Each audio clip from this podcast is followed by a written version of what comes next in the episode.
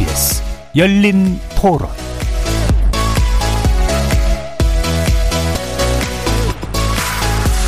안녕하십니까. KBS 열린 토론 정준희입니다. 원전을 계속 해야지. 원전 기술을 우리가 세계 제1위인데 유망한 사업인데 굉장히 노하우가 많이 비축돼 있는데 원전이 위험한 건 사실인데 아직은 저희가 원전을 벗어나서 에너지를 충분히 조달할 만큼 그런 기술력이 되거나 자본력이 되거나 아직은 좀 부족하다고 생각해요. 과도기라고 생각하고요. 차츰차츰 원전은 배제해야 되는 건 맞지만 아직은 좀 이르지 않나.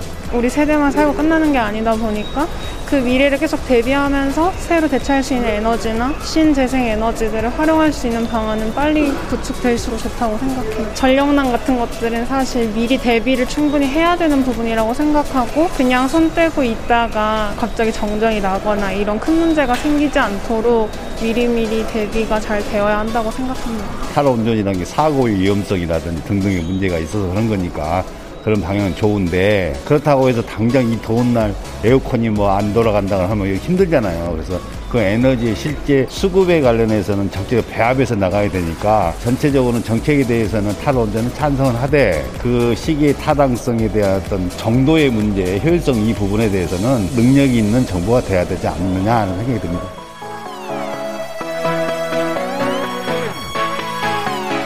거리에서 만나본 시민들의 목소리 어떻게 들으셨습니까?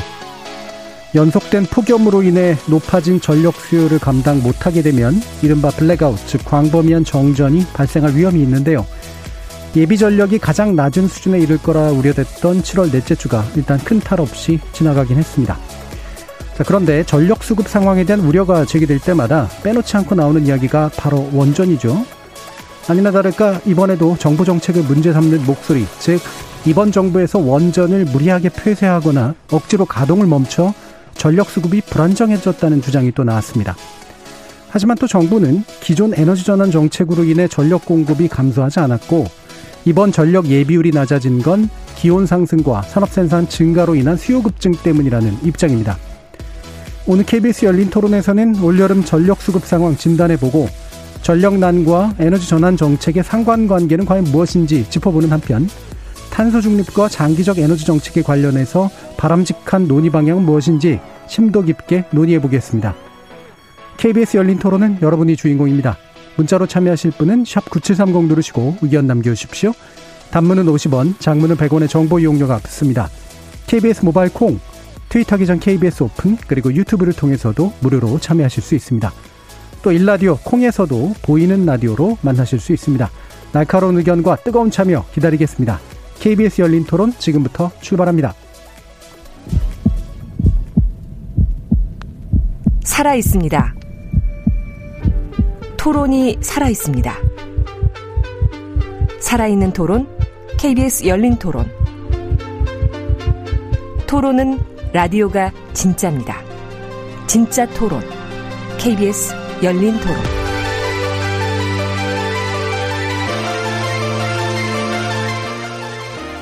오늘 논의를 위해 네 분의 전문가 모셨는데요. 먼저 국회 산업통상자원 중소벤처기업위원회 소속이시고요.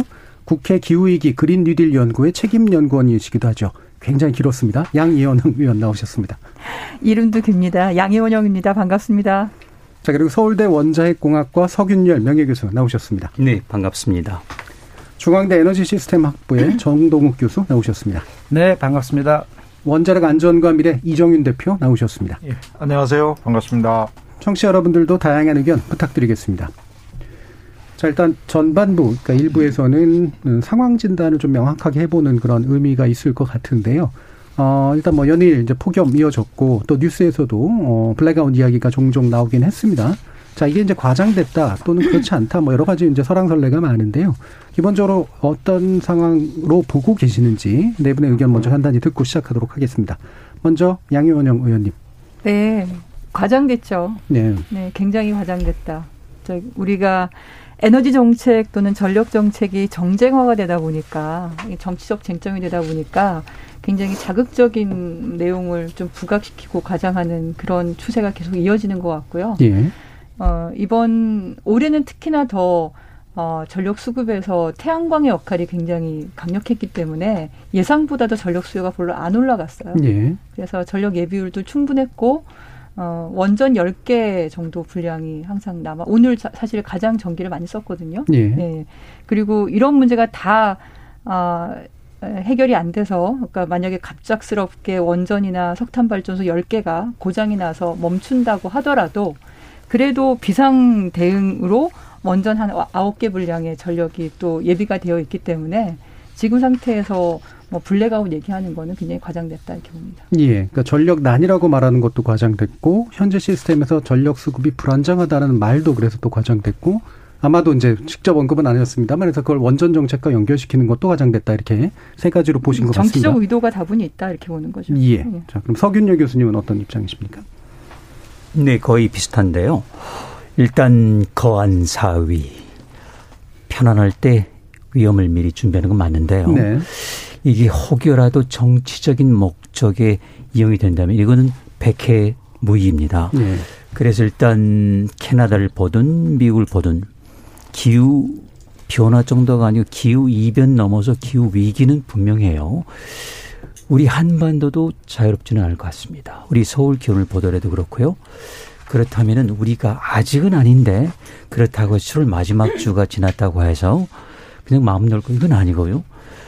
경우에 따라서는 9월에도 늦더위가 찾아옵니다. 예. 그래서 아, 끈을 놓지는 말아야 되는 부디 지금 부탁드리고 싶은 말씀은 이게 정쟁의 대상이 돼서는 안 되겠다. 이거는 기술적으로 그리고 국민과 함께 풀어가야 될 문제지 어떤 정당의 어떤 의견이나 또는 사역이나 이런데 그 오용돼서는 예. 안 되겠다는 생각이 듭니다. 예. 두 개의 한자성으로 써주셨네요. 예. 거한 아니 한건 사위. 중요한, 아, 사위 하는 건 중요하나 백해무익한 논쟁은 없어야겠다. 네네, 예, 이렇게. 이제 정리를 해주셨습니다. 네. 자, 그러면 정동욱 교수님 말씀도 한번 들어보겠습니다. 저는 갑자기 이게 정치적 논쟁이다라고 말씀하신 게 제가 좀 헷갈리는데요. 예. 어, 올해 전력 수급이 좀 어렵다 한 것은 산업부가 발표한 거예요. 예.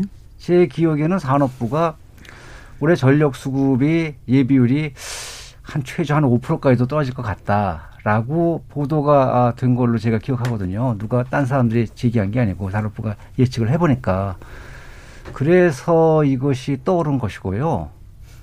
무슨 정치권에서 뭐 얘기가 나온 게 아니고 그 다음에 현재로 봐서는 한 10% 정도의 예비율이 있어요. 예. 근데 우리나라에서도 어, 5.5 기가 5.5%까지 떨어지게 되면은 그때부터 준비 단계에 들어가요. 하지만 그때도 비상은 아니에요. 예. 4.5 떨어지면은 이제 운영 예비력 비상이 들어가요. 그래서 뭐 관심, 뭐 주의, 심가 이렇게 단단계로 갑니다. 뭐 그런 관점에서 봤을 때 현재 뭐 10% 정도를 유지하고 있다. 이거는 뭐, 어, 정상 상태죠. 사실은 이렇게 뭐 걱정할 예. 상태는 아닌데 워낙에 이 전력 수요라는 건 예측하기가 좀 쉽지가 않아요.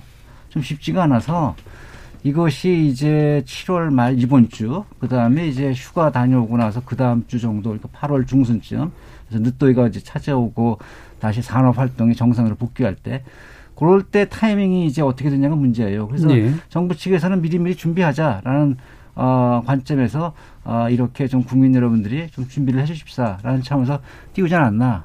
저는 이렇게 봐요. 예, 예, 예. 그러니까 현재 상황은 그 이렇게 막 되게 다니 어렵거나 위기 상황 분명히 아닌데 앞으로 네. 어떤 일이 벌어질지 모르기 때문에 그 위기 자체에 대해서 대비해야 된다는 이야기는 정부 스스로 했다. 네, 이런 그렇죠. 말씀이시네요. 네, 그렇죠. 예. 자, 그럼 이정윤 대표님은 어떠십니까? 예. 어, 항상 블랙아웃 위기는 폭설이나 폭염기에 예. 어, 이런 얘기 항상 나왔습니다.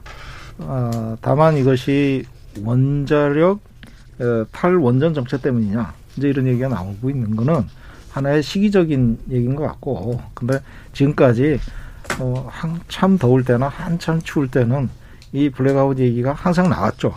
그것이 에, 실질적으로 어, 탈원전과는 무관하다. 저는 그렇게 에, 어, 단정적으로 생각하고요. 아까 좋은 정동욱 교수님 좋은 말씀하셨는데 이게 정부에서 어, 비상 대응 태세를 이미 구축돼 있습니다. 예. 그래가지고 어, 4.5 이하는 굉장히 위기 대응으로 봐가지고 여러 가지 수요 관리라든가 아, 대응 논리들 지금 만들어 놓고 준비를 하고 있다 이렇게 말씀드리면 되겠습니다. 예.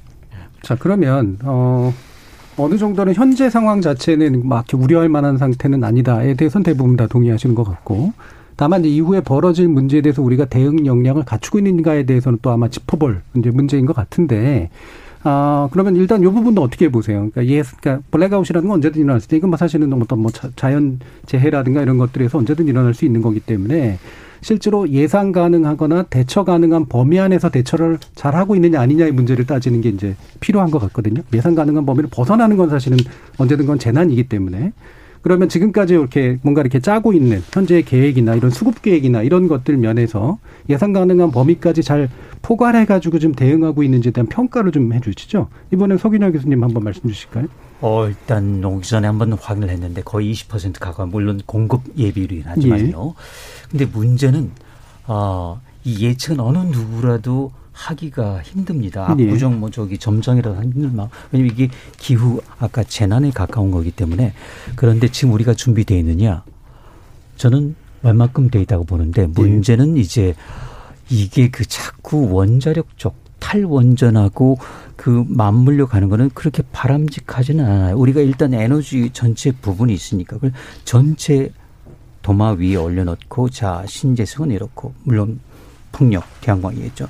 그 다음에 가스는 이렇고 석탄이 이렇고 원전이 이렇고 지금 정비관 이렇고 이러니까 준비 제가 보기에는 아직까지는 충분해요. 근데 예. 문제는 얼마만큼 그 이변이 한반도에 불어닥칠 것이냐. 그걸 아무도 예측을 못 한다는 거죠. 예. 그 이변이 지금 우리가 갖고 있는 공급 예비율 20%를 넘는 거는 시간 문제인데 그게 언제 찾아올지 모르기 때문에 사실은 지금 시점에서 예측을 하고 준비하는 건 막연한 거지만은 무조건 공급 예비율 아마 가스 발전 포함해 가지고 대기를 시켜놓으면은 웬만큼 지나칠 수 있지 않을까 하는 생각이 듭니다. 좀 낙관적인 음. 전망이죠. 예. 현재로서는. 양 의원님은. 음, 그러니까 음, 이 전력 수요 예측은 이제 우리 현대 사회에서 굉장히 중요한 과학 한 측면이에요. 예. 그러니까 기상청을 통해서 날씨를 예측을 하고 요즘에 날씨 좀 잘 맞는 것 같지 않나요? 네. 네, 네. 한낮에 갑자기 스콜처럼 소나기 내리는 것도 잘 맞고 있는 있는데 그렇게 기상 예보를 제대로 하고 그리고 어, 전년도 대비해서 공장 가동률이나 이런 걸 가, 같이 보고 전력 수요가 얼마 정도 될 거라고 예상을 하는 거거든요. 그랬을 때 그 예측한 것이 대부분 들어맞고 그리고 이번에 산업부에서 얘기한 것도 가장 최악의 상황을 얘기한 거예요. 가장 최악의 상황하고 그런 기준 수요인 경우 비교를 해봤을 때 예. 그래도 어 원전 한 네 개 분량, 다섯 개 분량 전기는 아마 돈다 이렇게 얘기를 한 건데요. 그럼 역대의 최대 전력 수요가 어떻게 흘러왔는지 그리고 그때의 어, 설비 예비율과 공급 예비율이 어떻게 변화가 있었는지를 보면 지금이 어떤 시기인지 우리가 알 수 있을 것 같습니다. 2011년부터 2013년에 공급 예비율은 5%대였어요. 네. 5.5%. 그때 설비 예비율은 뭐 2011년이 좀 전기가 문제가 있었죠. 그때를 빼놓고는 7.7% 7.5%였고 그것이 이제 어, 공급 예비율이 10%대로 쭉 가다가 2016년에 8%대로 떨어졌는데 다시 우리 정부 들어와서 12.9% 13%죠. 그리고 7% 그리고 이번 어 2020년에는 9% 거의 9.9%까지 올라갔어요. 그리고 설비의 비율이 꾸준하게 증가를 해서 2020년에는 43.5%까지 올라갔거든요. 예. 이게 이 설비 예비율하고 공급 예비율이 계속 이렇게 증가하는 약간의 변동이 있다 하더라도 증가하는 형태로 와져왔기 때문에 현재 뭐 갑작스러운 이제 문제라고 얘기를 한다면 작년 네, 태풍이 왔을 때 동해안 따라서 태풍이 쫙 올라가면서 원전이 한 여섯 개가 멈췄죠, 갑자기. 예. 그렇게 갑자기 멈추는 때를 제외하고는 그리고 수요가 늘어난다 하더라도 그렇게 뭐 그10% 20% 그만큼 급작스럽게 늘어나지는 않기 때문에 그 모든 걸 감안해서 뭐 원전이라든가 석탄이 갑자기 멈추는 경우, 그 수요가 갑자기 늘어나는 경우를 다 봐도 어 7월 넷째 주에 최악의 경우에 원전 한 네 개 분량, 그리고 최대는 한 원전 여덟 개 분량, 그리고 8월 둘째 주에도 원전 다섯 개 분량 또는 여덟 개 분량 정도는 여유가 있다라고 예. 측을한 거예요. 근데 이 7월 지금 마지막 주잖아요. 그리고 오늘이 거의 최고인 것 같은데 오늘도 원전 한 아홉 개에서 열 개 분량은 예비율로 있었다. 가장 예. 최고를 찍을 때도. 예. 네, 그게 이제 어, 실제적인 데이터인 거죠. 예, 예비율, 그러니까 예상 가능한 범위 안에서 예비율 자체는 지속적으로 이제 증가해 왔다라는 그런 말씀이신데 약간 용어가 청취자들한테 어려울 수도 있으니까 공급 예비율과 설부 예비율의 차이가 뭐고 이 수치가 의미하는 바는 무엇인지 좀 교수님께 설명 좀 해주시죠. 이 우리의 설비 예비는요. 예. 어, 내가 100기가와트가 필요하다. 그러면 내가 갖고 있는 총 발전 설비가 얼마냐는 거예요. 그게 우리나라가 보통 한 120에서 한 130 정도 됩니다. 지금 현재. 예. 그 정도 되기 때문에 한 20에서 한 22, 3% 된다고 봐요. 음. 근데 공급 예비율은 뭐냐면은 내가 발전소 다 갖고 있는 게 다 지금 가용한 게 아니고 네. 그 중에서 이제 정비에 들어간 것도 있고 고장인 것도 있어요. 그럼 그걸 다 빼게 되면 그게 공급 예비율이고 공급 예비율이 현재 우리나라가 한 100기가와트 정도 돼요. 설비 예비율은 한 100, 한 30 정도 되는 것 같아요. 네. 한 100기가와트 정도가 되고. 근데 공급 예비율 말고 또 운영 예비율이라는 게 있어요. 그럼 내가 불시에 내가 30분 내에 집어넣을 수 있는 거. 예. 그 예비율은 통상적으로는 공급 예비율보다 작아요. 음. 그건 내가 뭐냐면 어떤 발전소는 기동하는데 뭐 몇 시간 걸리는 것도 있어요. 사실은. 예. 그래서 근데 급작스럽게 전기는 어, 수요 공급을 맞추기 때문에 급작스럽게 넣는 건 운영 예비율이고 그 운영 예비율은 통상 공급률보다 좀더 작아요. 음. 그래서 예비율 갖다가 우리가 적어도 뭐 설비 예비율로 봤을 때한20% 이상을 잡아야 된다. 근데 공급 예비율은 한 10%는 돼야 되고 그것이 만약에 5% 이라 떨어지게 되면은 어떤 비상 조치 들어가야 된다. 그런 말씀을 드리는 것인데 예. 자꾸 이제 뭐 원전이 탈원전 때문이다 아니다 뭐 그런 말씀 어 나와서 제가 한 말씀만 드리면은 어, 지금 이제 어, 올해 가장 지금 정부가 예측건데는 가장 아, 그 전기가 모자랄 적에 대략 한 5% 정도 예비율로 떨어질 거라고 보고 있어요. 예. 이게 아, 4.5 기가와트가 이제 비상을 발령하는 건데 그게 4.5% 정도 되니까 한 5.5 정도 이제 준비니까 대략 한 5%를 보고 있어요. 아까 말씀드렸죠. 제가 초두에 지금 현재 한 10% 했으니까 큰 걱정 안 된다고 말씀드렸잖아요. 그게 뭐냐면은 사실은 이게 제7차 전력 수급 계획을 할 적에 그 계획들을 했으면 7차 전력 수급 계획이 사실은 탈원전 전입니다. 그다음에 8차가 2017년도에 탈원전 하면서 바꾼 거고요. 제7차에 얘기 되면은 지금 어, 신한울 1, 2호기, 신고리 5호기까지 들어왔어야 됐어요. 그리고 어, 월성 1호기는 20, 2022년 말까지 가동하게 됐기 때문에 그걸 다 따지게 되면은 대략 대략 한 5기가와트쯤 됩니다. 대략 한 5기가와트쯤 돼요. 1,400짜리 3개에다가 그다음에 월성이니까 아, 5기가와트 한 4.8기가와트 되겠네요. 그렇게 되죠. 우리가 만약에 5%가 와요. 지금 지금 산업부 얘기했듯이. 근데 거기에 그게 더 있으면은 한 10% 되는 거 아니겠어요? 예. 그러면은 지금 말씀드렸듯이 제가 아, 뭐 걱정할 수는 아니고요. 좀 지켜봐도 되겠죠. 할 수 있죠. 근데 정부로 봐서는 이게 자기가 예측건대는 한 5%까지 떨어지는데 아까도 말씀드렸듯이 이게 수요 예측도 좀 어렵고 당시에 또 어떤 상황이 벌지 모르니까 긴장하고 있자 한 거거든요. 예. 국민을 피곤하게 만든 거죠. 사실은 사실은 이런 뉴스가 뜨면 안 돼요. 전기란 건 내가 필요할 때 언제든지 써야 되는 것이거든요. 그런데 이제 미리 이제 예고를 한 거예요. 에어컨 좀 줄이십시오. 뭐 공장 설비 가동하는 거요. 아, 이제 좀 더 줄이십시오라고 예고를 한 거거든요. 그러면 좀 곤란하죠. 예. 그런 말씀 좀 드리고 싶어요. 예. 일단 뭐 이제 뭐 설명은 다 해주셨고요. 그러니까 설비의 비율이라는 건 우리가 갖추고 있는 어떤 발전 설비 자체 총량을 얘기하는 네. 거고 그 중에 이제 공급 예비율은 실제로 이제 가동 가능한 가용한 이제 설비에 대해서 얘기하는 거고 운용적까지 얘기를 하면 이제 그게 이제 긴급 투입 언제든 그렇죠. 위험할 때 투입할 수 있는 것까지 치면 점점 예비율 수치가 이제 떨어지게 되는데 또 한 가지 논점을 이제 붙여주신 게 만약에 이제 원전을 좀 더 제대로 갖추고 있었다면 이거에 대해서 좀 더 여유 있게 이제 해낼 수가 있었을 텐데 네. 그 여유 있는 대비가 좀 안 되게 된 거에는 분명히 좀 문제가 그러니까 있다. 저거 드리고 싶은 말씀은 이게 탈원전 때문이다 100% 그러면은 뭐 그렇지는 않을 수 있죠. 뭐 예. 다른 여러 가지로 방법을 쓸 수도 있고 뭐 운영을 잘 할 수도 있으니까 하지만 탈원전을 해가지고 이게 원전 들어온 걸 delay 시키고 취소하고 이런 것들이 일말에 책임이 있다 이거죠. 전혀 관계가 없다라고 얘기하기는 어렵다. 예, 전혀 무관하지 않다. 드리고 예. 싶어요. 예. 자, 이정인 대표님 이 부분 어떻게 네, 생각하시는지. 네, 국석이 아까 말씀드린 것처럼 항상 이 블랙아웃에 대한 위험성을 모두 느끼고 있다는 것은 경각심 차원에서 굉장히 중요한 얘기 같아요. 예. 다만 이것이 에, 탈원전 때문이냐 이제 사실 지금 어, 연구 정지된 게 고리 1호기하고 월성 1호기지 않습니까? 그게 용량이 1200메가와트예요. 합쳐도. 그런데 실제 신월성 아, 저신 신고리 4호기가 가동이 들어갔거든요. 현 정부 들어서. 예. 그게 1400메가와트예요. 그 하나만 해도 그 용량을 초과하는 거예요. 거기다 최근에 또 신한울 1호기 가동을 들어가지 않습니까? 그게 또 1400메가와트예요. 그러면 그 자체를 두고 보면 용량은 벌써 오히려 증가를 한 거죠. 음. 그래서 탈원전 정책이라고 해서 두 개의 원자로를 영구 정지시켰지만 또 추가적으로 가동 들어가는 원전들에 의해서 이것이 용량은 전체도 더 늘어났다. 이렇게 보시면 되겠습니다. 그래서 말씀하시는 것이 약간 이제 어떤 의미에서 보면 이제 안전성 문제 때문에 정지된 원전들이 또 있어요. 예. 한비 4호기, 5호기 같은 경우. 근데 그거는 콘크리트 부식이나 저 공급 문제, 그 다음에 정비 부실 뭐 이런 걸로 인해 가지고 그 안전성 문제로 정지돼 있는 거예요. 그 조치를 위해서. 그런 것들은 또 그거대로 또 조치를 해야죠. 사실 안전성을 무시하고 계속 가동할 수는 없는 거 아닙니까? 에, 그래서 정부에서는 제가 이제 에너지위원회에서 보고를 받긴 했습니다.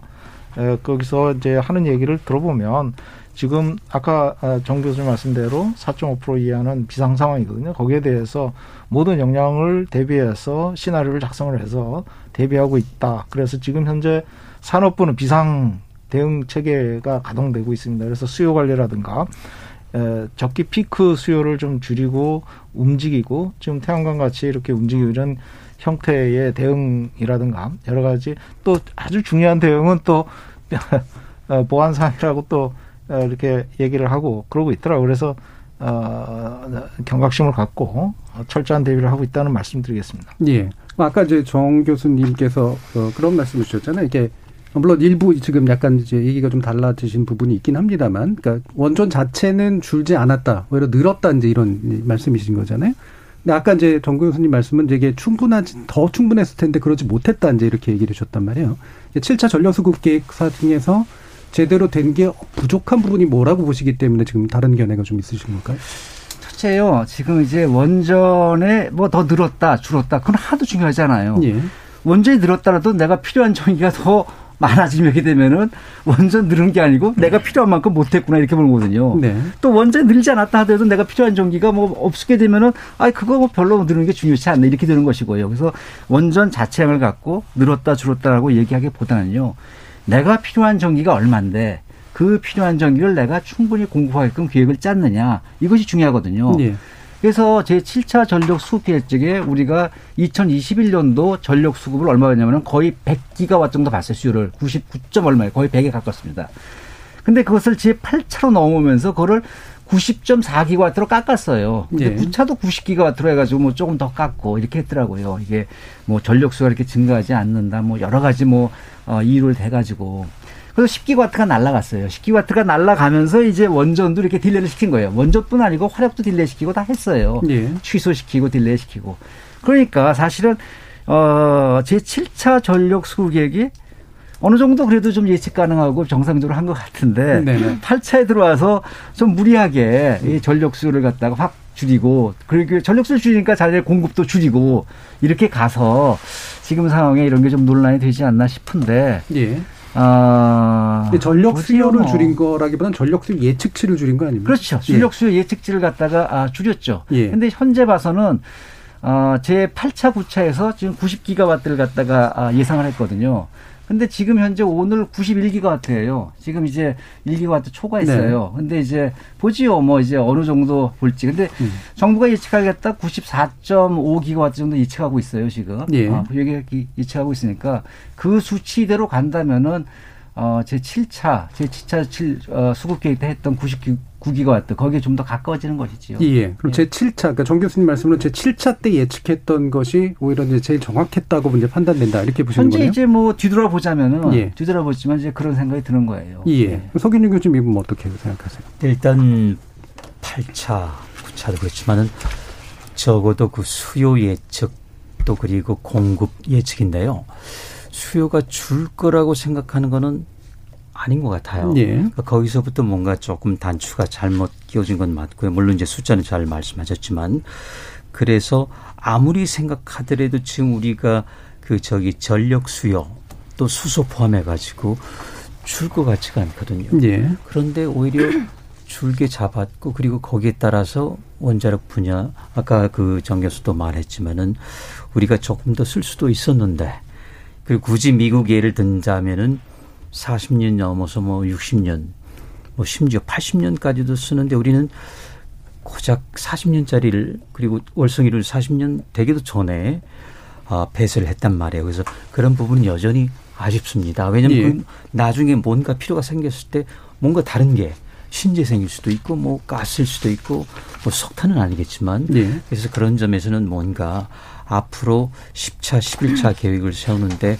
큰 숙제를 안겨준 건 맞다. 예. 그런 생각이 듭니다. 그럼 전반적으로 이제 현재 뭐 여러 가지 수요들이 이제 커지고 있는 건 맞지만 지금은 위기 상황은 아닌데 어, 수요 예측 자체는 8차, 9차 때 좀 잘못한 부분이 있다라고 보시는 측면과 적게 잡았다는 예, 거죠. 예, 적게 잡았다라고 네.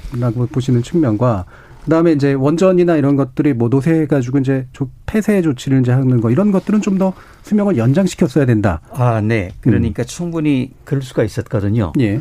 그러니까 계속 운전 또는 경우에 출력 증강 이게 굳이 신규가 없어지더라도 또는 취소되거나 지연되더라도 예. 메울 수 있는 기회가 있었는데 우리는 일단 고리 1호기 그리고 월성 1호기를 어찌 보면은 폐쇄하면서 그 기회를 놓쳐버린 거죠. 일단 그 선례가 있기 때문에 예. 고리 2호기 이제 월성 2호기 다가옵니다. 예. 그럴 때 그런 기회를 살린다는 게 상당히 쉽지가 않습니다. 나란히 예. 상되거든요 자, 그러면 이제 결국 논점이 두 개가 나왔는데, 그러니까 수요 예측을 좀 작게 잡은 측면과 그 다음에 이제 지나치게 이제 높은 정비 기준이라든가 높은 안전 기준을 제시해서 더 쓸 수도 있었는데 못 썼기 때문에 생기는 문제 이 두 가지거든요. 어떻게 보세요, 양의원 의원님? 음, 우리나라가 지금 신규 원전이 우리 정부 들어선 두 기가 상업운전 들어가고 그한 기가 폐쇄가 됐어요. 네. 근데 한 기 폐쇄된 거는 1기가와트가 채 안 돼요. 0.7 정도 되나요? 0.7. 근데 새로 들어간 건 1.4예요. 네. 1.8 기가와트가 들어가고 0.7이 빠진 거거든요. 그러니까 사실 설비 자체는 좀 늘어난 상태고 그래서 제가 설비 예비율이 굉장히 커졌다 이렇게 네. 말씀을 드린 거잖아요. 근데 이제 이용률이 많이 떨어지고 있어요. 이번에 계획 예방 정비도 뭐 세 개를 빨리 재가동을 빨리 했다고 얘기를 하는데 실제로 제가 아, 자료를 받아 보니까 원래 7월 22일, 26일, 그러니까 7월 말에 어, 가동에 들어갈 예정이었던 것들이 지금 들어간 거더라고요. 근데 개수가 계획 예방 정비가 많이 늘어났어요. 근데 그 이유를 들여다 보니까 우리나라 25개 원전 중에 신규 원전이 늘어난다 하더라도 오래된 원전 20년 이상 가동한 그리고 20년 동안 거의 이용률 90% 이상으로 사실은 굉장히 혹사한 거죠. 예. 이런 원전들이 많아요. 그러다 보니까 정비나 이런 데에서 시간이 더 걸릴 수밖에 없는 상황이 전 생긴 거라고 생각이 들어요. 과거에는 그 정비하는 시간이 거의 20일 이렇게 단축되었다가 문제가 생긴 적이 있거든요. 다른 나라를 보면 보통 석 달, 뭐 넉 달 이렇게도 정비를 하기도 하고 어떤 경우는 1년 이상 정비하기도 하고 같은 문제가 생기면은 같은 모델은 또 같이 뭐 열 몇 개도 그러니까 중단시켜서 정비하기도 하는데 우리는 그 정도로 까다롭지는 않거든요. 그러니까 한 기본 정도 하는 것 같은데 한 두 달 정도 석 달이나 그렇게 했을 때 계획 예방 정비하는 개수가 늘어나는 이유가 이렇게 노후한 원전의 개수가 늘어나면서 예. 전체 스물다섯 개 중에서 한 열네 개가 이십 년 이상 된 거고 또십년 이상 된 것도 다섯 개나 되고 어 그러니까 결국은 십년 이내로 좀어그 좀 새로운 원전은 한 다섯 개 정도밖에 안 돼요. 그러니까 전반적인 노후화가 진행이 되면서 그러면서 이런 어 안전을 위주로 어쨌든 가야 되지 않겠습니까? 신규 원전도 보면 어, 중공일수가 느, 어, 미뤄진 이유 중에 하나가 신고리 3호기도 그 중에 하나죠. 이게 케이블 시험 성적서 위조하는 것 때문에 1년 이상 그러니까 건설이 더 지연이 된 거잖아요. 그래서 원래 애초에는 2014년 8월 달에 가동 예정이었던 게 2016년 12월 12월로 이렇게 미뤄지기도 하고 우리가 수출한 UAE 원전도 그렇거든요. 한 2년 이상 그것도 미뤄졌죠. 그러니까 원전은 신규 원전이든 노후 원전이든 가동을 할 때 안전을 최우선으로 하는 게 우리 전문가분들께서도 예. 그렇게 얘기하시고 그러다 보니까 시간이 생각보다 그렇게 빨리빨리 그러니까 준공이 된다거나 아니면 계획 예방 정비가 끝나고 바로 들어가거나 그런 상황이 못 되고 있다. 어, 저는 오히려 이제 걱정이 되는 건 작년 태풍이 왔을 때 여섯 개 원전이 동해안에 쭈루루 있으면서 태풍 올라가는 데 따라서 원전이 멈춰버렸거든요. 예. 그런 일들이 갑자기 생길까봐 좀 걱정이 되는 것도 있고 그리고 어 몇 년 전에 이제 유럽에서 폭염이 왔을 때 한 40도가 넘어가면서 온도가 높아지니까 거기는 물론 이제 어, 바닷물보다는 내륙 물을 쓰니까 그렇기도 하지만 물이 너무 뜨거워져 가지고 원전이 중단되기도 해요. 예, 예. 예 그러니까 그 냉각수가 냉각을 못 하니까. 그러니까 이런 문제들로 인해서 안전에 이상이 생길까 봐 오히려 좀 걱정이 되는 게 있다. 그러면 이런 문제를 그 해결할 게 뭐냐? 저는 그걸 보면 제가 이번에도 보도자료를 냈는데 어, 우리가 99기가와트 원래 예상을 했는데 이번에 90, 뭐 94 이 정도로 닿는다고 얘기를 했잖아요. 그리고 오늘이 어떻게 보면 가장 최대인데 90 한 1기가와트 정도 됐거든요. 예. 근데 우리가 계량기 뒤편에 숨어 있는 발전소가 있어요. 그러니까 이 전력거래소에서 수요라고 보여지는 91기가와트가 사실은 91기가와트가 아닌 거예요. 계량기 뒤편에 집에서 쓰는 전기, 아니면 공장에서 쓰는 전기를 그냥 자가 발전 형식으로 스스로 공급하는 발전소가 있어요. 예. 그게 그 중에 이제 낮에 전기를 공급하는 태양광. 그러니까 계산을 해보니까 거의 한 6.5기가와트, 원전 한, 어, 그 신고리로 치면 한 다섯 개 분량 정도 되는 거. 옛날 어, 표준 한국 표준형 원전을 생각하면은 거의 여섯 일곱 개 되는 예, 그러니까 그 자체 공급이 가능한 게한 그렇죠. 5, 6기가 정도 된다는 그게 말씀이죠. 이제 예. 이 전력거래소의 계량기에는 데이터가 안 잡히는 것들이에요. 네네. 그런 것들이 있으면서 실제 순수요, 순수요는 아까 우리 정 교수님 말씀하시는 것처럼 98 뭐 이렇게 됐을 수도 있어요. 예. 90뭐 5, 4 이렇게 됐을 수도 있는데 근데 여기에 찍히는 거 보면 한 90밖에 안 나오는 거죠. 91밖에 안 나오고. 예. 그래서 이렇게 낮에 전기를 생산해서 낮에 공장 돌리고 그리고 냉방 수요를 공급하는 이 태양광의 역할이 가면 갈수록 분산형으로 수요지 인근에 설치되는 게 더욱더 필요한 시기가 된 게 아닌가.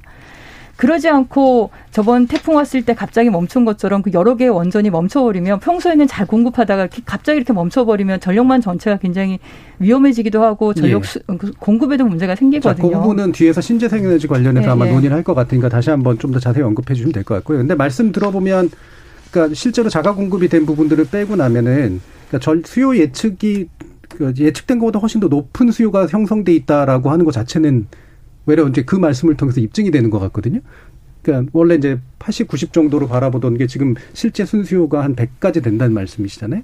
물론 그거를 자체 공급으로 메꾸는 비율을 늘려서 해결하자. 뭐 이건 이제 한 가지 이제 대안이긴 한데 수요 예측의 측면에 있어서는 좀 음, 두, 이렇게 7차 정도의 예측들이 더 맞았다라고 하는 말씀이 그래도 99기와트는 제가 보기에는 좀 과도한 것 같아요. 음. 그렇게 했을 때도 한 94, 95 정도 예. 그 정도 되지 않았을까 싶어요. 왜냐하면 지금 피크가 5시에 91기와트가 찍혔거든요. 근데 보통 피크는 언제 찍히냐면 2시나 3시 정도에 찍혀요. 예. 근데 2시나 3시 정도 찍히는 게 88기가와트 정도예요. 그럼 88에다가 이제 6.5를 더하면 얼마 나오죠? 92.5. 정도? 94. 아, 94.5인가요? 네. 94.5. 그 95 정도가 나오는 거예요. 그래서 그 99기가와트는 좀 과한 거고, 그러니까 지금보다는 좀 높고 예. 이렇게 볼 수 있는. 그 부분 이제 뭐 다시 한번 또 논의를 하고요. 일단 그 예. 그 부분 이제 다시 또 얘기를 해야 될 것 같고, 또 한 가지는 이제 지금 어쨌든 장의원 의원님께서 주장해 주고 계시는 부분은 아, 원전 자체의 설비 공급은 뭐 늘었기 때문에 그 자체가 큰 문제는 아닌데 노후 원전을 이제 가동시키지 못하게 되면서 생기는 어떤 부분이 있고 여기서 이제 가치관 문제가 좀 나서는데 안전 기준이 지금도 그렇게 높은 편은 아니다. 그래서 안전 기준을 사실은 더 높여야 되는데 그러다 보면 생기는 문제가 있을 수는 있다잖아요. 예. 그러면 이 부분은 어떤 정도로 이제 조율할 것인가라는 문제일 것 같거든요. 정 교수님 말씀 한번 들어보죠. 음.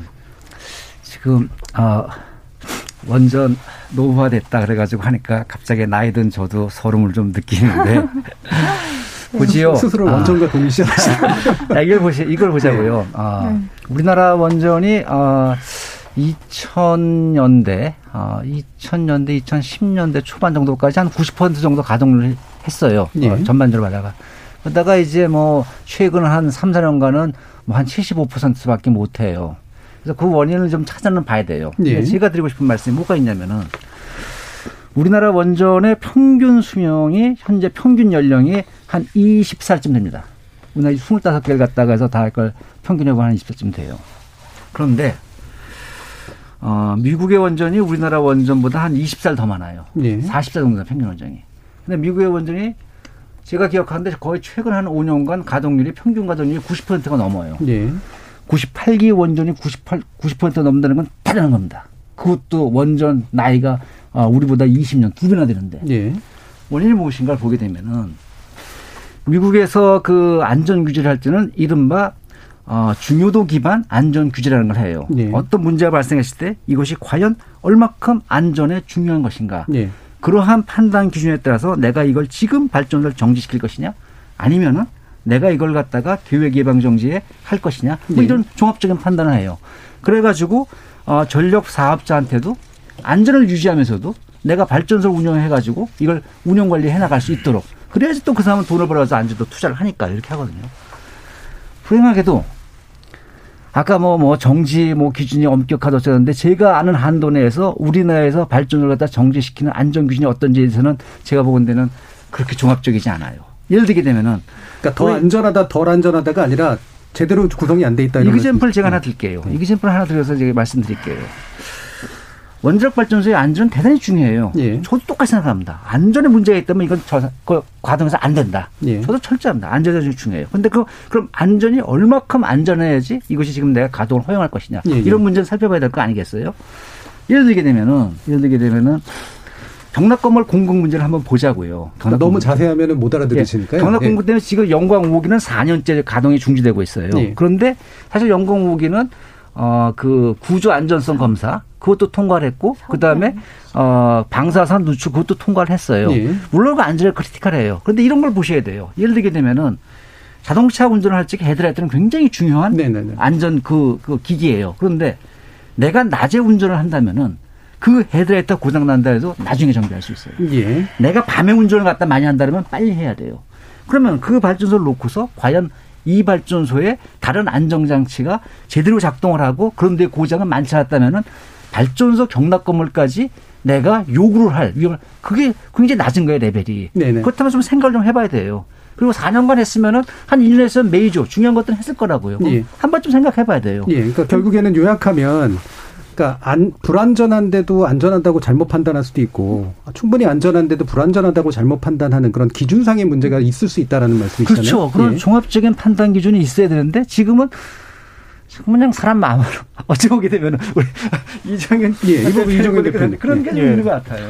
사실 그 이제 좋은 말씀을 해주셨습니다. 아까 중요도 기반 어, 위험 어, 또 규제 평가를 예. 하고 또 위험도 기반 규제 평가를 하기도 하고 그렇습니다. 그런데 이제 이런 것들이 다 과학적인 근거를 가지고 종합적인 평가를 좀 더 합리적으로 하자는 근거를 갖고 있고 저도 거기엔 동의합니다. 무슨 말씀이냐면 40년, 50년, 60년 수명이 돼도 가동률이 90%가 될 수가 있습니다. 네, 계속 가동할 수도 있는. 특히 저기 탈원전을 선언한 독일과 독일 사례를 보더라도 거기는 탈원전을 선언했는데 아, 가동률이 90%였습니다. 예.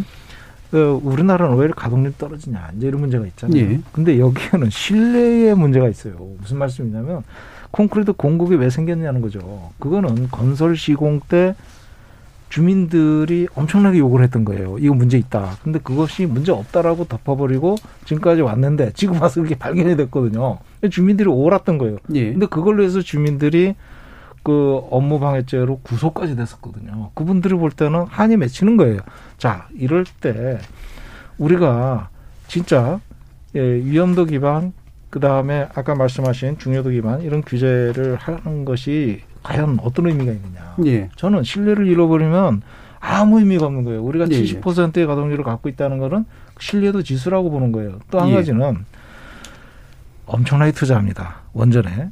어, 에, 하게, 하다못해 이제 후쿠시마 후속 조치만 해도 도, 저, 일본이 50개 중에 절반을 이제 가동하기 위해서 58조를 쓰고 있거든요. 우리나라는 24개 원전에 대해서 1조 1000억을 투자하겠다고 했지만 실제 3,790억밖에 투자 안 돼서 지금까지 이런 현장의 어, 현장 중심 경영 체계도 좀 약하고 예.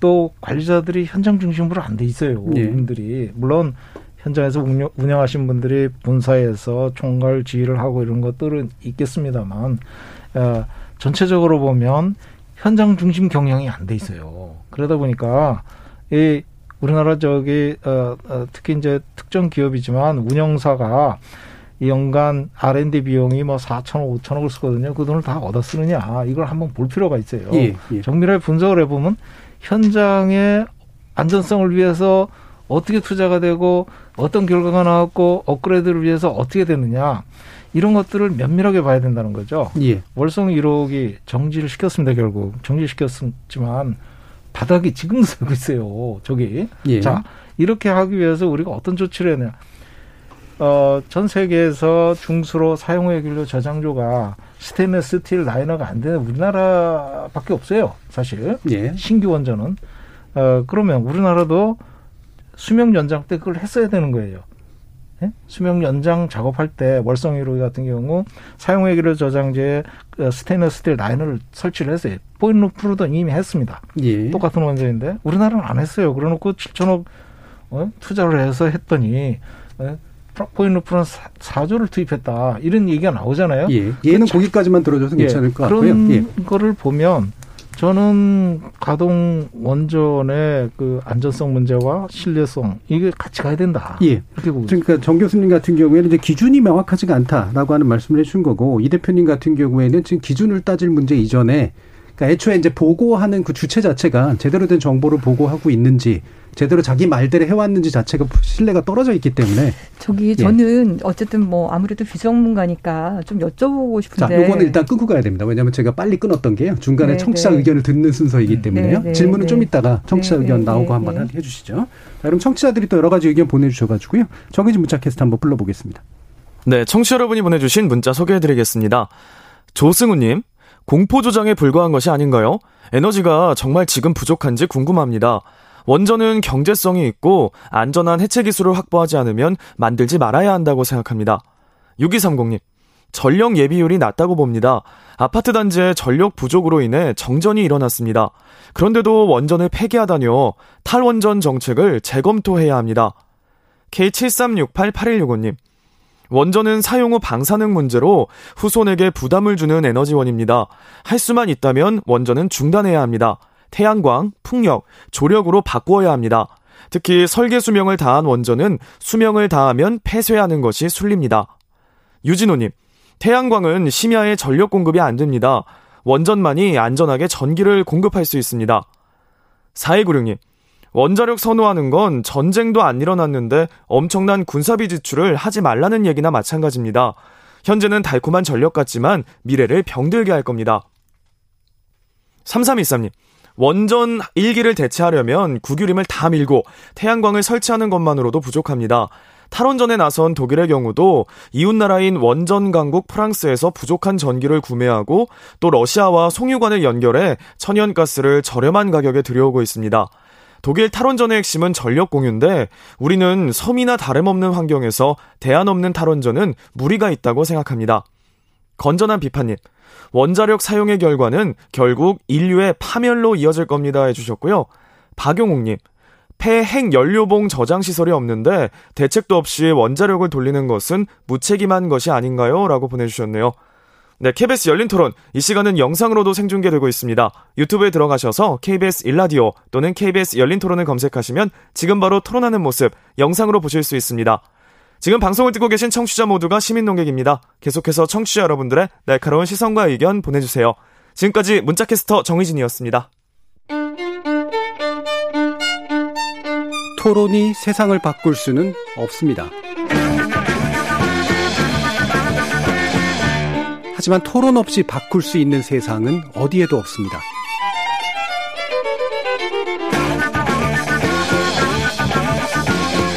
세상의 선한 변화를 갈망하는 당신. 정답이 아니라 질문의 힘을 믿는 당신. 우리 KBS 열린 토론에서 만납시다.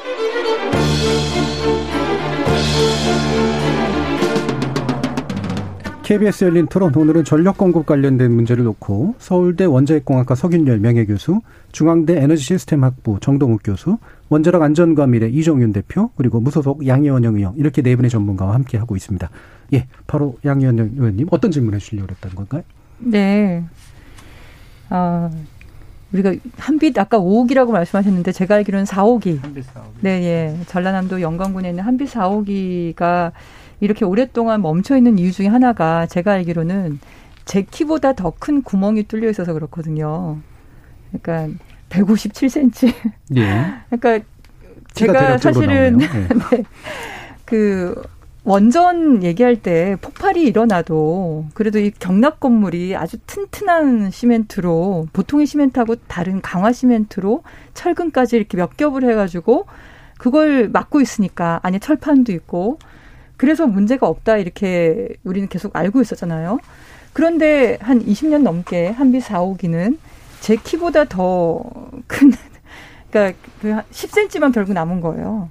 원래 1.2m에서 1.6m가 넘는 두께로 안에 폭발이 있어도 끄적이 네. 없다고 했던 거를 10cm만 남은 상태로 지금 2, 30년을 가동을 해오고 있고 이거를 가지고 이제 정말 처음 어 가동했을 때 그 콘크리트 두께만큼을 다시 지금 콘크리트를 부으면 문제가 없겠냐. 그걸 아까 말씀하시는 뭐 경납 누 설률 시험 그것만 가지고 가능하겠냐 이런 의심이 저는 당연히 아까 주민들이 신뢰성 문제 얘기할 때 그렇게 되는 게 아닌가라는 예. 생각이 들고 예. 그리고 질문한 거에 대해서 제가 간단하게 말씀을 좀 드려도 될까요? 청취자 질문요? 네네네. 네, 어떤 질문을 가지고? 그러니까 독일 얘기를 하시면서 예, 예. 독일은 전기를 구매하고 있다. 네네. 천연가스도 뭐 러시아에서 사니까. 근데 독일은 2007년인가 8년 그때 이후로 순수출 국가예요. 예. 네, 그러니까 독일은 재생에너지 전기가 너무 넘쳐서 오히려 문제이죠. 예. 거기는 도, 전력에는 도매 시장하고 소매 시장, 소비자가 사기 전에 판매 회사를 거쳐서 사잖아요. 근데 판매 회사한테 전, 전기를 주면서 오히려 전기, 그러니까 마이너스 전기 요금을 할 정도로 그럴 정도로 전기가 지금 남아들어서 오히려 골치가 아픈 상황이거든요. 예, 잘못된 정보다 라는 말씀이시죠. 그렇죠. 그리고 예. 천연가스도 그럼 전체 전력 소비에서 그럼 가스 발전이 비중이 높아야 될 텐데 가스 발전 비중이 별로 안 높아요. 예. 오히려 지금 재생에너지가 절반을 넘어서고 있고 예. 석탄 원전 가스 발전을 다 합쳐도 절반이 안 되는 그런 정도의 수준이라서 이건 이제 재생에너지가 옛날에는 좀 악세사리이고 보조적인 예. 것밖에 안 되는 거 아니냐 이런 불안이 좀 있었어요.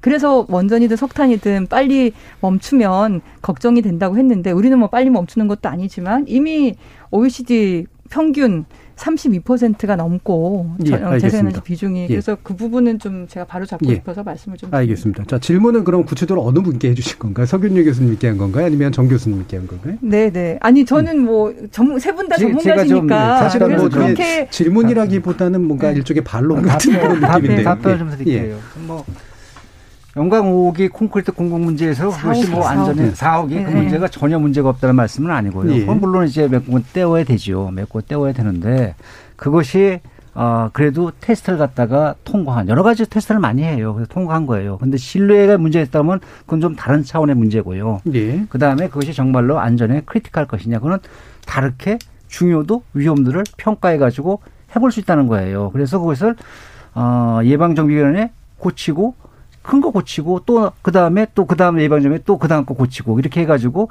좀 더 더 어, 가능하면은 효율적으로 관리를 할 수가 있다는 그러니까 걸 하나 말씀드리고 싶고요. 네, 잠깐만, 그걸 말씀드리고 싶고요.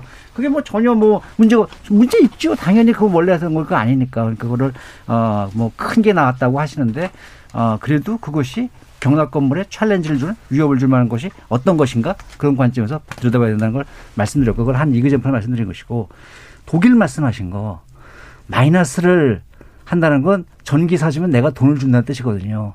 그 과잉 전기가 앞으로도 우리한테도 굉장히 심각해져요. 우리나라는 그렇게 마이너스로 돈을 야 내 전기 받아가면 내 돈 줄게 할 것도 없어요.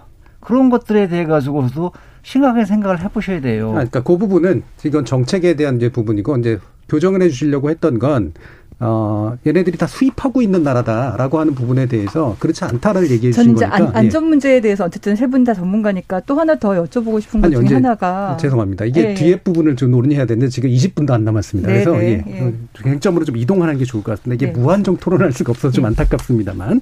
자, 일단 이분 그러니까 지금 얼마 남지 않았는데 결국은 이제 어, 에너지 전환 정책 방향성에 대한 얘기를 할 수밖에 없기 때문에 그 부분에 대한 논의를 좀 해주셨으면 좋겠는데 어, 흔히 그러니까 지금 청취자들도 계속해서 얘기하시는 게 어, 뭐, 다, 이제 지배적인 견해라고 보기는 없습니다만, 우리나라는 결국 원전 없이는 못 사는 나라 아닙니까? 라고 하는 그런 견해가 한 가지가 있고, 그 다음에 또 다른 쪽에서는 우리도 빨리 선진국처럼 신재생 에너지 비율을 높여나가야 됩니다라고 하는 주장하시는 그룹들이 또 한쪽에 있습니다. 이게 이제 결국엔 논의의 핵심적인 쟁점 지형인 것 같은데요. 이 부분에 대해서 어떻게 평가하고 바라보시는지 석윤유 교수님 말씀부터 한번 들어볼게요.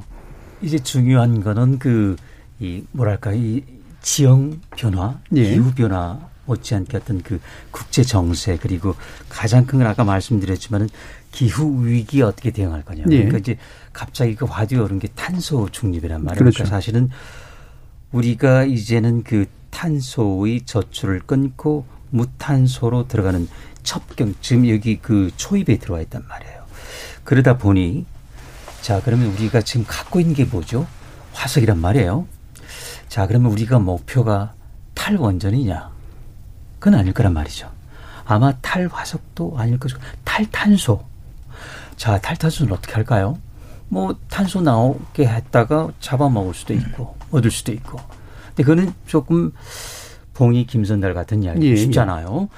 지금 기술도 많이 어렵고 그렇다면 우리에게는 선택권이 두 개밖에 없죠.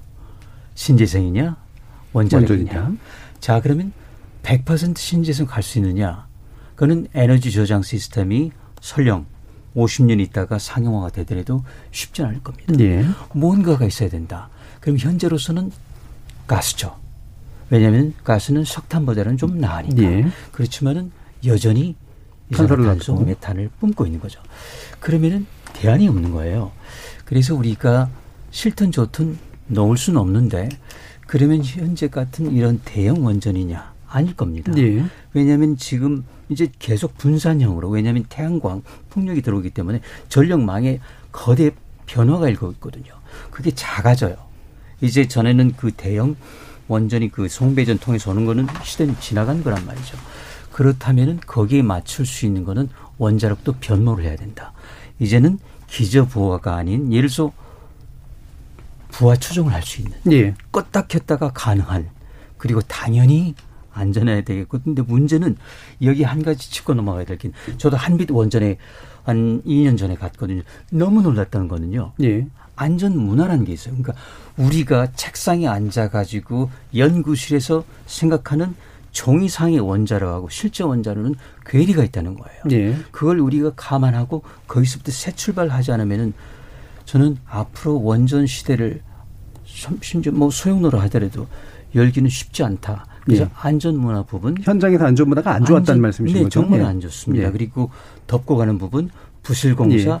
품질 관리 뭐 이거는 그 우리 양희원 의원의 키 정도 문제가 아니고요. 예. 어디 있을지 모르는 그 작은 공국들이 사실 더 큰 거거든요. 네네네. 이런 걸 다 찾지 못했어요. 그렇기 때문에 이런 부분들이 해결되기 전까지는 어쨌든 간에 그 저자세로 우리가 노력을 하긴 해야 되죠. 그럼에도 불구하고 우리가 한 가지 확실한 거는 신재생으로만 갈 수는 없어요. 예, 예. 그렇다고 가스로 메울 수도 없고 그럼 남은 거는 원자력뿐이죠. 그래서 예. 작은 원자력으로 신재생과 발맞출 수 있는 굉장히 큰 변화가 요구가 되는 것이죠. 예, 그런 점에서 일단은 석탄의 빈자리를 신재생과 원전 그중에서 작은 게 예. 메우는 것이 앞으로 다시 떠오르게 될 제2, 제3의 신재생 에너지가 있겠죠. 핵융합일 예. 수도 있고 거기 이제 발맞춰 나가는 게 현장에서의 안전 확보, 기술적인 네. 문제뿐 아니라 문화적인 문제 이거는 당연히 중요하고 선결적인 어, 네. 거고. 근데 우리가 상당히 소홀히 해왔죠. 예. 그래서 우리 그 가동률, 뭐 운전율이 지금 90% 있다가 이제 그게 나타나니까 예. 70% 내려가니까 미국은 그걸 극복한 거죠. 예. 그러니까 우리가 그 시점에 와 있는 거라서 어 대형 원전, 소형 원전, 예, 예. 신재생 이런 부분을 이제 예. 조화롭게. 결국 이제 가치 관의 가장 중요한 건 산소 중립 쪽이기 때문에 선택지는 원전과 신재생 에너지인데 당분간 신재생 에너지로 메꾸기는 대단히 어렵기 때문에 좀 더 안전하고 효율적인 소형 원전 위주의 어떤 정책은 일부 사용할 필요가 있다. 네. 자, 이 대표님은 어떠십니까? 예, 지금 이제 탈 원전 정책과 관련해서 현 정부에서 탈원전을 추진을 하고 있지만 사실 선언적 의미였어요. 네. 에너지 전환을 위해서 탈원전을 하겠다 이렇게 선언적 의미고 그것을 이제 반탈 원전을 이제 추진하는 쪽에서는 하나의 좀 이념화가 되지 않았느냐 네네. 이런 생각을 좀 해봅니다. 그러면 무슨 얘기냐면 이념화가 되면 무조건 탈, 탈 원전 반대 뭐 이런 논리로 그냥 몰아 붙이는 그런 현상이라서 예. 좀 안타깝고요. 다만 에너지 전환을 위해서 뭐 때문에 에너지 전환하는 거죠? 탄소 중립 때문에 서 교수님 말씀대로 예. 탄소 중립을 위해서 우리가 이제 가구 기후 변화 대응하기 위해서 하는 건데 이 IA, IEA라고 국제적인 에너지 에이전시인데 거기서 2도씨 시나리오 달성을 위해서, 하기 위해서 탄소 감축 기여도를 에너지 원별로 저 비교를 했습니다. 네. 그것이 어 방금 말씀하신 대로 재생에너지가 35%를 차지하는 어, 상당히 높은 비중을 차지하고 carbon capture라고 이제 돌아다니는 carbon을 직접 잡아내는 그 기술이 아 14%를 차지하고 연료 전환이라는 예, 분야로 이제 한 5% 되고 어 그다음에 제일 큰 게 뭐냐면 에너지 효율 향상이에요. 예. 그것이 40%를 차지합니다. 그래서 에너지 효율 향상을 전혀 무시할 수가 없다는 거예요. 그래서 재생 에너지를 개발하는 쪽뿐만이 아니라 풍력 태양광을 짓는 것뿐만 아니라 효율의 투자를 게을리하지 말아야 된다. 네. 그리고 이제 마지막으로 서 교수님 말씀하신 대로 원자력 비중을 완전히 없애는 건 아닙니다. 한 6% 정도 어, 2060년까지 전망을 하고 있습니다. 예. 근데 우리나라는 에너지 효율에 지금 투자를 너무 안 하는 것 같아요. 예. 또 어, 산업부나 관련 부처에서 에너지 효율에 대해서 좀 미진하게 하고 있는데 그 특정 예가 이제 나온 게 있습니다. 미국, 독일, 일본은 2000년하고 2017년하고 에너지 그 비용을 비교를 해보면 소비죠. 그게 다 크로스가 되고 있어요. GDP는 예. 올라가는데 에너지 소비는 줄어들어요. 근데 우리나라는 GDP가 올라가는데 에너지 소비도 같이 올라가요. 그러니까 효율이 그만큼 투자가 안 되고 아, 제대로 안 되고 있다. 그래서 효율 분야를 우리가 좀 집중적으로 할 필요가 있다. 이렇게 예, 그러니까 원전도 뭐 일부 쓰는 건 필요하지만 그 네. 부분의 기여도는 되게 낮기 때문에 예. 효율을 높이는 쪽의 정책의 중심이 좀더 높아져야 된다. 어. 여기서 효율이라고 하는 건 예를 들면 저전력이라든가 이런 문제까지 포함하는 거 아닙니까? 그냥 그렇, 단순히 안 쓰는 문제가 아니라 그렇죠. 탄, 탄소 중립을 위해서 예. 재생에너지 정책이 재생에너지를 개발하는 것과 에너지 효율하고 쌍두 맞춰러 가야 된다는 거죠. 예, 예. 예. 자, 이 부분은 정 교수님 어떻게 생각하십니까? 뭐 탄소 중립 얘기가 나오면 할 말이 많은데 예. 어, 첫째 드리고 싶은 말씀은 첫째 드리고 싶은 말씀은 뭐냐면은 탄소 중립은 거대한 아젠다예요. 이건 에너지에 대한 거대한 아젠다고 탈원전은 그에 비하면 그 밑에 들은 굉장히 조그만 거예요. 네. 그래서 탄소 중립을 내세운 이상은 탈원전을 얘기하는 건 의미가 없을 정도예요. 내가 탄소 중립을 갈 수 있느냐 없느냐 그때 원자력이 필요하냐 필요하지 않느냐는 차원에서 들여다봐야 될 것이지 지금처럼 탈원전 정책을 유지하네 마네 뭐 어쩌네 의미가 없다고 하나 말씀드리고 싶고요. 두 번째 드리고 싶은 말씀은 원자력이 어쨌든 간에 필수로 필요하다는 것이에요. 예. 그 양이 얼마큼 될지는 차차 하더라도 그 두 번째 드리고 싶은 말씀이고 세 번째 드리고 싶은 말씀은 뭐냐면은 원자력은 한 번도 어, 이 세계 에너지에 주류가 된 적이 없어요. 예. 원자력은 항상 조연이었어요. 지금까지 원자력의 주류는 뭐냐면은 화력 발전이에요. 70%. 그게 화력 발전. 우리도 똑같고요. 원자력 기껏해야 30%였었어요. 근데 지금 재생에너지가 한 10% 올리려고 하는 거 있고, 있고요. 그것이 지금 이제 70% 주인공이 재생에서 가는 거예요. 예. 원자력은 한 번도 원자력 100%를 주장하거나 원자력 반전을 주장한 적이 없어요. 그런데 그 조연의 역할이 중요하다는 것이에요. 예. 아카데미상도 주연상만 있는 게 아니고 조연상이 있잖아요. 그런데 왜 원자력 탈원전해야 되는지 저는 이해가 잘 안 간다는 걸 말씀드리고 싶고 예. 지금 기후변화는 거대한 위험이에요. 그에 비하면 원자력은 아주 마이너한 위험이에요. 왜냐하면 기후변화는 인류 멸종을 얘기하고 있어요. 생물 다양성 위험을 얘기했어요. 원자력 갖고 인류 멸종 얘기하지 않습니다. 그럼 우리가 어느 위험에 먼저 대처해야 될 것이냐. 예. 이런 관점에서 봐야 된다는 걸 말씀드리고 싶어요. 알겠습니다. 자, 양효은 의원님. 원전으로 탄소 중립이나 기후변화 위기를 막을 수만 있다면 그 위험도 감수를 하겠죠. 예. 어, 그럼 아마 그렇게 선택을 할 텐데 문제는 뭐냐면 원전은 너무 속도가 느리다는 거예요. 우리가 한미 공동 선언문에도 나와 있지만 지금 탄소를 감축해야 될 시기가 먼 미래가 아니거든요. 2020년대예요. 그러니까 지금 현재 예. 앞으로 10년이 어 거의 골든 타임이에요. 이걸 놓칠 수가 없거든요. 근데 지금 SMR 소, 소, 소 규모 원전, 모듈형 원전 얘기하는 것도 상용화 얘기하는 게 빨라야 2027년, 2030년대 얘기를 하고 있잖아요. 그러니까 그리고 지금 만약에 신규 원전을 지금부터 계획을 해서 한다 그러면 10년 후에요. 10년 후에 겨우 한 두 개 들어갈까 말까 그러는 거예요. 그걸 최대한 열심히 한다 그러더라도 10년, 20년 후에 뭐 네 개, 다섯 개 들어갈까요? 근데 우리가 그러니까 지난 어한 그러니까 우리 정부 시작하기 전에 한 10년 동안 재생에너지를 10년 내내 열심히 해갖고 한 10기가와트 원전 한 10개 분량 겨우 했거든요. 그리고 만년 2%였어요. 재생에너지 전기 비중이 OECD 예. 국가가 30%가 넘을 때 우리는 만년 2%였더라고요. 그랬는데 우리 정부 들어와서 2017년부터 지금 만, 어, 4년 이제 된 건데 그 10년 한 것보다 훨씬 더 많아요. 15개. 그러니까 단 4년 만에 원전 15개 분량이 재생에너지가 들어갔어요. 그리고 그 효과를 이번 여름에 지금 보고 있는 거고 낮 시간대에 거의 원전 대여, 대여섯 개의 그 전기를 그 낮 시간 전기 한참 우리 에어컨 많이 쓸 때 그 전기를 태양광이 지금 먹고 들어가고 있는 거거든요. 그러니까 전 속도 문제에 대해서도 굉장히 중요하다. 골든 타임을 놓쳐가지고는 뭐 나중에 2030년, 40년 그때 개발해서 또 그때 경제성 맞추기 위해서 또 10년, 20년 또 연구하고 그럴 바에 지금 바로 전기 쓸 수 있는 재생에너지로 빨리 가자.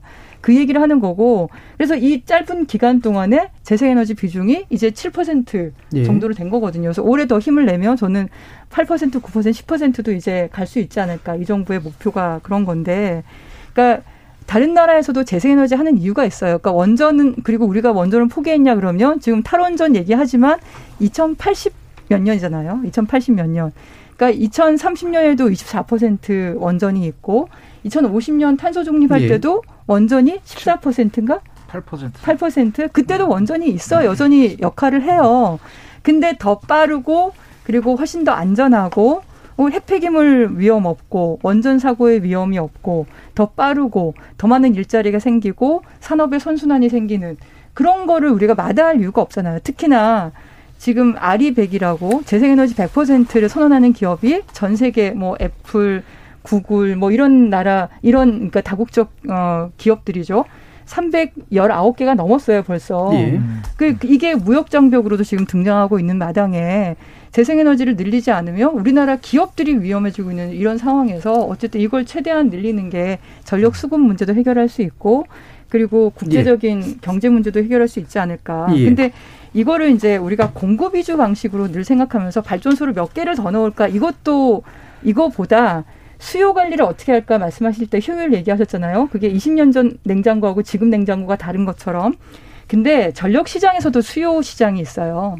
이게 좀 어려운 개념이긴 한데요. 예. 전기 전기를 전기가 남아돌 때 공장을 가동을 하고 전기가 좀 부족하 그러니까 부족하다는 것보다 예비율이 좀 작을 때 어, 전기를 그러니까 공장 가동을 그 옮기는 거죠 시간대를 DR DR demand response라 그래서 이거는 발전소를 건설하지 않는 건데 발전소를 건설한 거와 같은 효과를 내거든요. 예, 알겠습니다. 그게 예. 4.6기가와트가 현재도 있어요. 그래서 이, 이, 이게 가동을 하지 않아도 원전 거의 4개, 5개 분량의 DR이 연간 2천억 원의 돈을 줘가면서 돈을 줘가면서 예, 그걸 하고 있거든요. 자, 그러니까 이런 걸 통해서도 우리가 전력 피크 결국은 하루 중에 전기를 가장 많이 쓰는 게 중요한 거니까 됩니다. 예, 네. 시간이. 그걸 이전하는 그런 시장도 있다. 예, 알겠습니다. 예, 이게 뭐 다 설명하고 싶으실 텐데요. 그러니까 발언을 한 번마다 이제 사실은 다 말, 말씀하시는 것들이 많은 거니까 지금 이제 다 네 분께 마무리 발언을 드려야 되는데 결국은 우리가 이념적인 것이나 정쟁적인 것 빼고 그러니까 철저한 반핵과 철저한 찬핵 뭐 이런 식의 논쟁은 별로 생산적인 것 같지는 않고요. 결국 말씀 주신 것처럼 화력이라고 하는 부분을 향후 10년 안에 신재생 에너지로 빨리 메꿀 수 있을 것이냐, 그 다음에 수요 전환을 할 수 있을 것이냐, 아니면 사실은 적극적으로 원전까지도 고민해야 되느냐, 이 부분에 대한 논의인 것 같습니다. 마지막으로 1분씩 한번 마무리 발언을 들어보도록 할게요. 서기두 교수님부터 한번 들어볼까요? 근데 사실 그 원자력이 물론 조연이라고 하지만은 경우에 따라서는요, 만약에 신재생의 어떤 제동이 걸릴 수도 있습니다. 왜냐하면 예. 가능성 때문이죠. 그리고 에너지 조정이 잘한다. 그럴 때는 전 기온까지 올라올 수 있다고 봐요. 왜냐면은 그 가능성이 있거든요. 여태까지는 그런 필요성이 없었어요. 근데 이제 그 탄소를 없애야 된다는 그런 큰 명제 예. 하에서는 다시 재조명을 받는 것이죠. 그래서 음. 저는 그 날이 예를 들어서 핵융합이 상용화되는 2070년일 예. 수도 있다. 근데 소형 원자로는 입증된 기술이라고 보시면 돼요. 특히 경수로는 음. 우리만 이렇게 멀리 생각했지 우리 표준 설계 인가 받은 지도 한참 됐습니다. 그래서 바로 쓸 수 있는 기술이에요. 뭐 액체 금속으로 한다 이런 그 어, 먼 기술이 아니라면 지금 쓸 수 있다. 그래서 예. 우리에게 그 원자력도 주인이 될 수 있는 기회가 될 수 있다는 말씀 예. 드리고 싶습니다. 원자력 좀 더 적극적으로 생각해야 된다. 당장 활용할 네. 수 있다. 다만 안전 문제만 확보가 된, 된다는 전제하에서 자, 양 의원 의원님. 아, 네. 어, 원전에 대해서 그 재생에너지하고 같이 가면 좋지 않겠냐 이런 말씀들도 많이 하시는데 저도 최대한 그걸 검토를 해봤는데 안타까운 것 중에 하나가 원전에 이제 출력 조절 문제가 좀 있더라고요. 그러니까 그 성균효 교수님 말씀하신 것처럼 소규모 원전으로 가려는 이유 중에 하나가 큰 원전은 더 이상 지금 재생에너지가 있는 이 전력망에서 그러니까 뭐 부하 추종 아까 말씀하셨는데 그 수요에 따라서 이렇게 어, 출력이 올라갔다 내려갔다 해야 되는데 그렇게 못하는 거잖아요. 그러면 소규모 원전은 그러면 돈이 얼마가 되느냐? 킬로와트아워당 뭐 그 스마트 원전 거의 천 원 주고 어, 그, 그걸 생산을 해야 된다, 이런 얘기들도 있고, 그럼 거기서 나오는 핵폐기물은 또 어떻게 할 거냐, 이런 여러 가지 이제 풀어야 될 숙제들이 많이 있더라고요. 그래서 어쨌든 그건 지금 우리가 어, 그 연구 개발을 하고 있잖아요. R&D 비용을 충분히 들여서 이제 수천억 원을 들여서 예. 지금 하고 있으니까 우선은 그걸 어, 연구 개발하는 어, 가운데에 가, 다장, 당장 먼저 지금 할 수 있는 것부터 먼저 해야 되지 않, 않겠느냐. 예. 기후위기가 심각하다고 얘기를 하며 그러면 지금도 당장 뭐 몇 개월 안에 세울 수 있는 뭐 태양광이나 풍력부터 어쨌든 빨리 넣, 넣으면서 그런 기술 개발은 또 예. 같이 가져가 병행하는 그런 방향으로 가는 게 예. 맞지 않을까. 정동욱 교수님. 그 말씀 들어보니까 원자력 많이 지지해 주실 것 같나요? time to market을 해야 된다. 빨리 네. 빨리 해라. 빨리 빨리 하려면은 지지해 주셔야죠. 그러니까 이게 어 기술 개발도 그렇고 건설도 그렇고 지지했을 걸로 보고요. 아, 원전이 전체 주인인데 뭐 주연이 될 수도 있겠지요. 그거는 이제 원전이 신뢰도 회복하고 예. 그다음에 얼마큼 획기적인 기술 개발하냐 그런 데 달려 있다고 보고요. 저는 이게 탄소 중립가라는 데 있어가지고 재생에너지의 원적 발견은 우리가 는 방법이 없어요. 아까 효율도 말씀하셨는데 효율도 중요한 문제예요. 하지만 또 전기화 지금 우리가 사용하는 건 모든 걸 전기로 써야 돼요. 예를 들면 예. 도시가스도 전기로 해야 됩니다. 그리고 그 전기를 무탄소 에너지로 만들어야 된다는 것이 모든 나라가 탄소 중립을 가는 가장 중요한 핵심 전략을 잡고 있어요. 예. 그럼 그렇게 하려면은 우리가 이걸 어, 지금 뭐 탈원전이다 어쩌다 그런 논쟁은 더 이상 할 의미가 없다고 봅니다. 예, 이정윤 대표님. 예. 그 독일의 사례를 보고 일본의 사례를 봅니다. 독일은 아예 탈원전을 선언하고 어 지금 완전히 자연 에너지, 청정 에너지 쪽으로 집중하고 있고 일본은 어 후쿠시마 원전 사고에도 불구하고 엄청난 그 투자를 하면서 원전으로 복구를 하려고 그러고 있습니다. 저는 이제 어떤 생각을 하냐면 에, 미래 세대는 청정 자연 에너지를 우리가 어떻게 활용하느냐 그 나라가 기, 기술을 갖고 있는 나라가 지금의 오페크 지위를 차지할 것이다. 예. 그런 의미에서 우리가 전력 투구해야 될 것이 과연 에너지 전환 정책이냐 원전을 계속 끌고 갈 것이냐 예. 하는 그런 관점에서 우리는 좀 더 심각하게 좀 봐야 되겠다. 예. 알겠습니다. 패러다임 전환이 또 필요하다라는 말씀까지 예. 주셨는데요.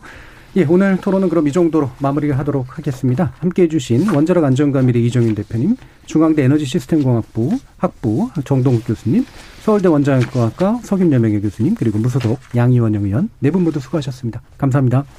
감사합니다. 감사합니다. 수고하셨습니다. 공공정책에서 중요한 건 가치관과 실효성입니다. 가치관 없이 정책은 만들어질 수 없고 실효성 없이는 의도된 가치를 구현할 수 없기 때문이죠. 현대적 에너지 정책은 결국 안전하고 지속 가능한 사회를 지향하고 다종다양한 위험을 분산시킬 수 있는 방향으로 에너지원을 재구성하려고 합니다. 그렇다면 우리의 사회적 대화는 이것을 구현할 수 있는 구체적인 방안에 관련된 것이어야겠죠. 물론 가치에 대한 다른 주장도 좋고 그것을 구현하는 방법에 대한 다른 이야기도 좋습니다. 다만 괜히 이 말 저 말 섞지 말고 메시지와 근거를 분명히 하자는 그런 말씀입니다. 지금까지 KBS 열린 토론 정준이었습니다.